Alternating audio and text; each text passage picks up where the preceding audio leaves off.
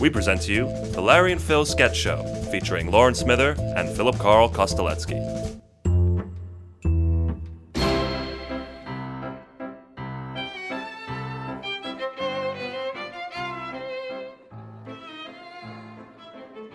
I tell you what, this Von Trapp throws a great shindig. I am loving these cashews.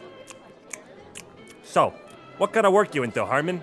I work in the fish trade and ministry of propaganda. Sissy stuff. I'm into automobiles. Just flown in from Detroit, Michigan. You know it? Artie knows. I'll tell you what, Herm. If you're ever in my neck of the woods, I could hook you up with a sweet Buick. Thank you, Herr Knowles. Hey, where yous all going? To the buffet? Oh, I hope they got shrimp. Ladies and gentlemen, we present to you the Von Trapp children. Kids? I ain't gonna eat no kids. Get it? Shh!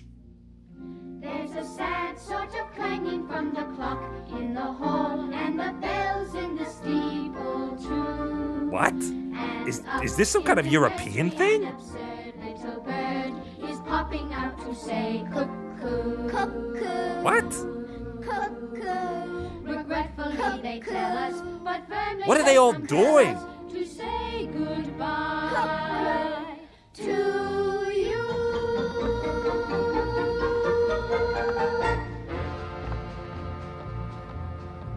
So long, farewell, our readers, and good night. I hate to go and leave this pretty sight. Why are they all kicking each other? So long, farewell. You know, I gotta admit it, these guys, they did pretty good. Shh! Will you be quiet? We're trying to enjoy the performance. I guess so, but I didn't know I was going to the opera. Whoop-de-doo, I came here for a party. This guy gets it, am I right, pal? I'm right, I'm always right. I'd like to stay and taste my first champagne. Yes? No. Oh, come on, Baron, let us stay up a bit. Give us some champagne. You know, my father made me shotgun a beer when I was twelve years old. Please stop talking. Ah, fine, fine, fine, I'll keep it down. Jeez. What the heck was that? Now that kid's got issues. I'm glad to go. When did they rehearse this? Did they pay someone to choreograph this? I flit, I float. Why do they all go to bed at the same time? One of these kids is sixteen, the other's five. Okay, this is really dragging on. Ah, oh, thank God, the last one.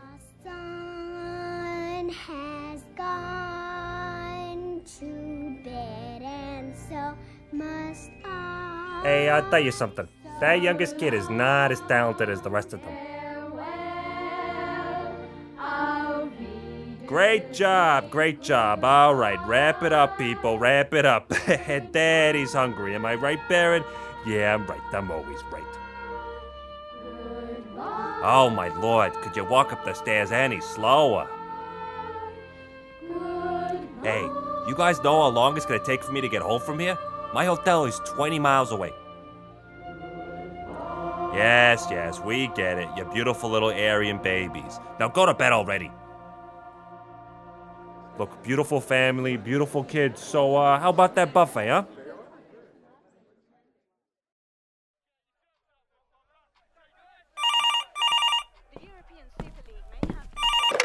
Uh, hello? Is this Stephen Hayward? Uh, yes, uh, speaking. Hi, this is Lorraine Hughes, Dan's mum. Oh, hi, Lorraine. So, I know this is a bit awkward, and I don't want to make a fuss, but I would like to talk to you about the incident that happened last Sunday. Incident? Oh, don't try out like you don't know what happened. Well, I was playing five-a-side last Sunday with Dan. Is that what you're talking about? Yes, and do you remember what happened? Um, we won? No. You tackled him and left him for dead with a very nasty bruise on his shin. Um... I spent the entire day nursing him and making sure he felt better. Now, you don't have to give him a gift or let him hit you back, but I think an apology and a play date is in order. He's thirty-six. He's my baby. He was terrified when he came home, and it took me all night to get your name and number, but I got it, and I have some very serious words for you, young man. What are you talking about? You tried to murder my son, and you will suffer the consequences. You're lucky I don't call your mother. Attempted murder. That's a very serious allegation for what was a very minor injury. Minor injury?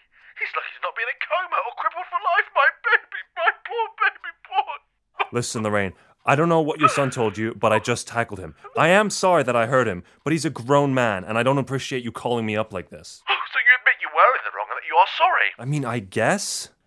Good. Hey, you should come for dinner sometime. We'd love to have you. It's always great to be one of Daniel's friends. Uh, sure. Fab. Bye, Steve. Take care, love. God, what a crazy bitch. David, were you about to swear? No, Mum.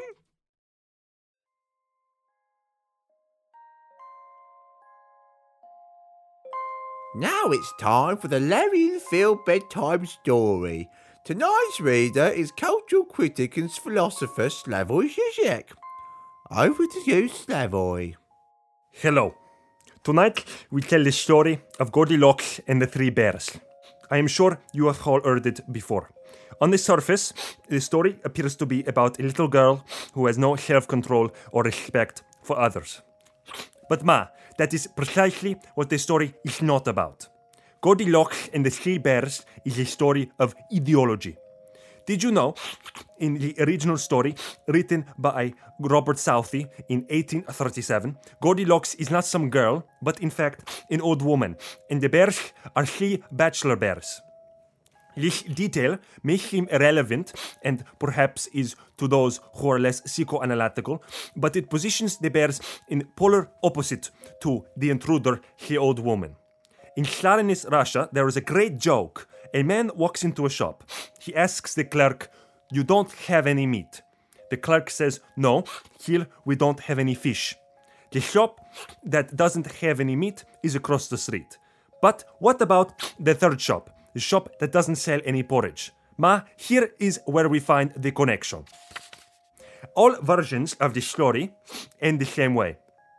The little girl or old woman jumps out the window or and is never seen again.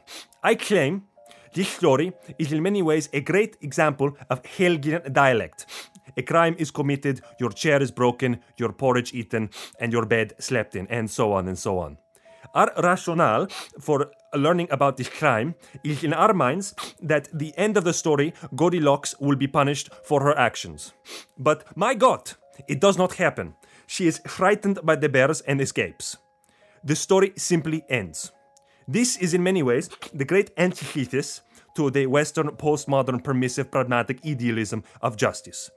Old Gordy Locks is ideology in its purest form. Great harm falls upon you and your family, and the world gives you nothing in return. Good night, sleep tight, and do not let the bedbugs bite.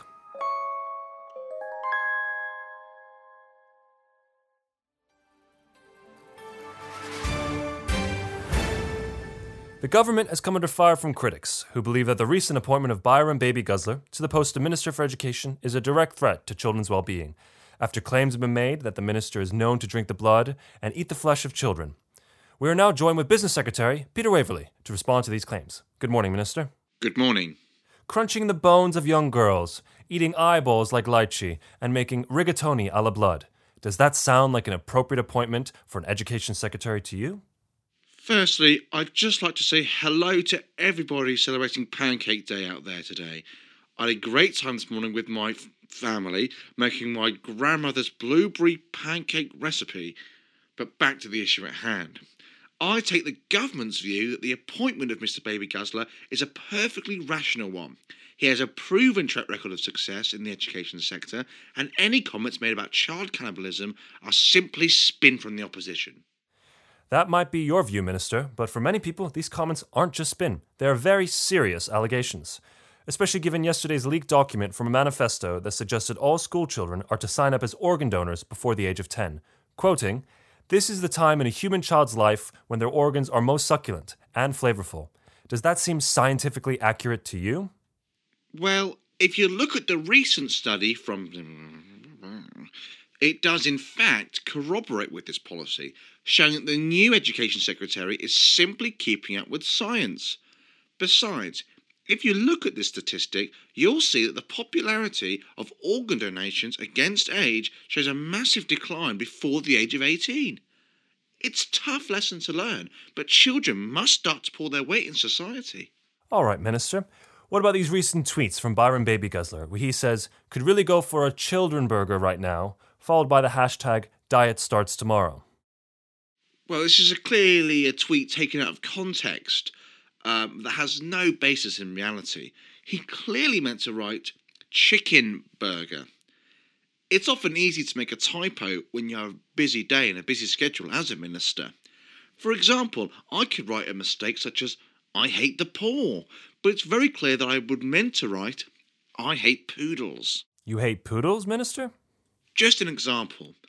But what I do love is pancakes.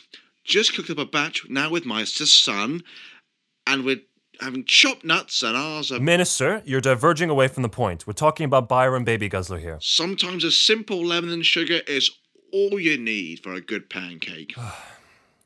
Thank you, Minister. Others have found problem with the fact that Byron Baby Guzzler is in fact a ten-foot-tall interdimensional monster whose fangs are as sharp as knives, eyes that glow redder than Mars, and does not speak a single word of any discernible language other than his demonic chanting. Well, in our party, we don't wish to discriminate against people based on their ethnic and cultural background, religious affiliation, or sexual identity. Neither should the people of this country. We judge people of the quality of their character. Now, alongside Baby Guzzler's other policies, he has been an outspoken candidate for raising the corporation tax. Here's a clip from a recent party fundraiser where Byron outlines his solution. What are your thoughts on this?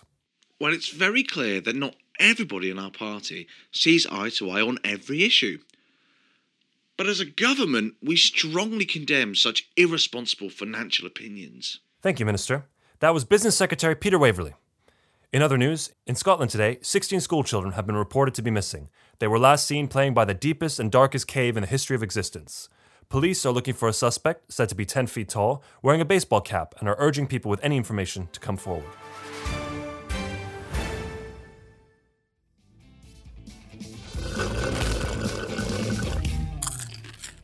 What do you fancy getting for lunch? Shh! I want to listen to the trailers.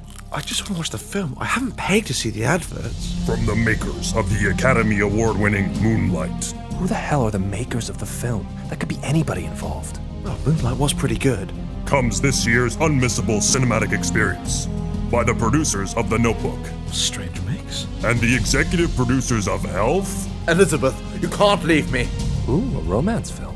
No, Rolando. I must go and save Christmas from the Nazis. Ooh, historical. Blind casting too. Do you recognize the actors? No, not at all. With sound recorded from the boom mic operator of Jurassic Park. Mm-hmm. Sorry, I meant Jurassic World. Mm-hmm. And introducing Kenneth, the intern, whose father works in the production office. Seems very specific. With additional janitorial services from Rusty, the janitor who can no longer work in schools. This is just getting ridiculous. I don't even know what this film is about. I mean, it's clearly a sci-fi. Coming to theaters everywhere. What is this even supposed to be? And starring uh, Robert Pattinson. Ah, I might give it a watch then. That was The Larry and Phil Sketch Show. Written and performed by Laurence Smither and Philipp Carl Kostelecky. The sound was by Georgia Johnson.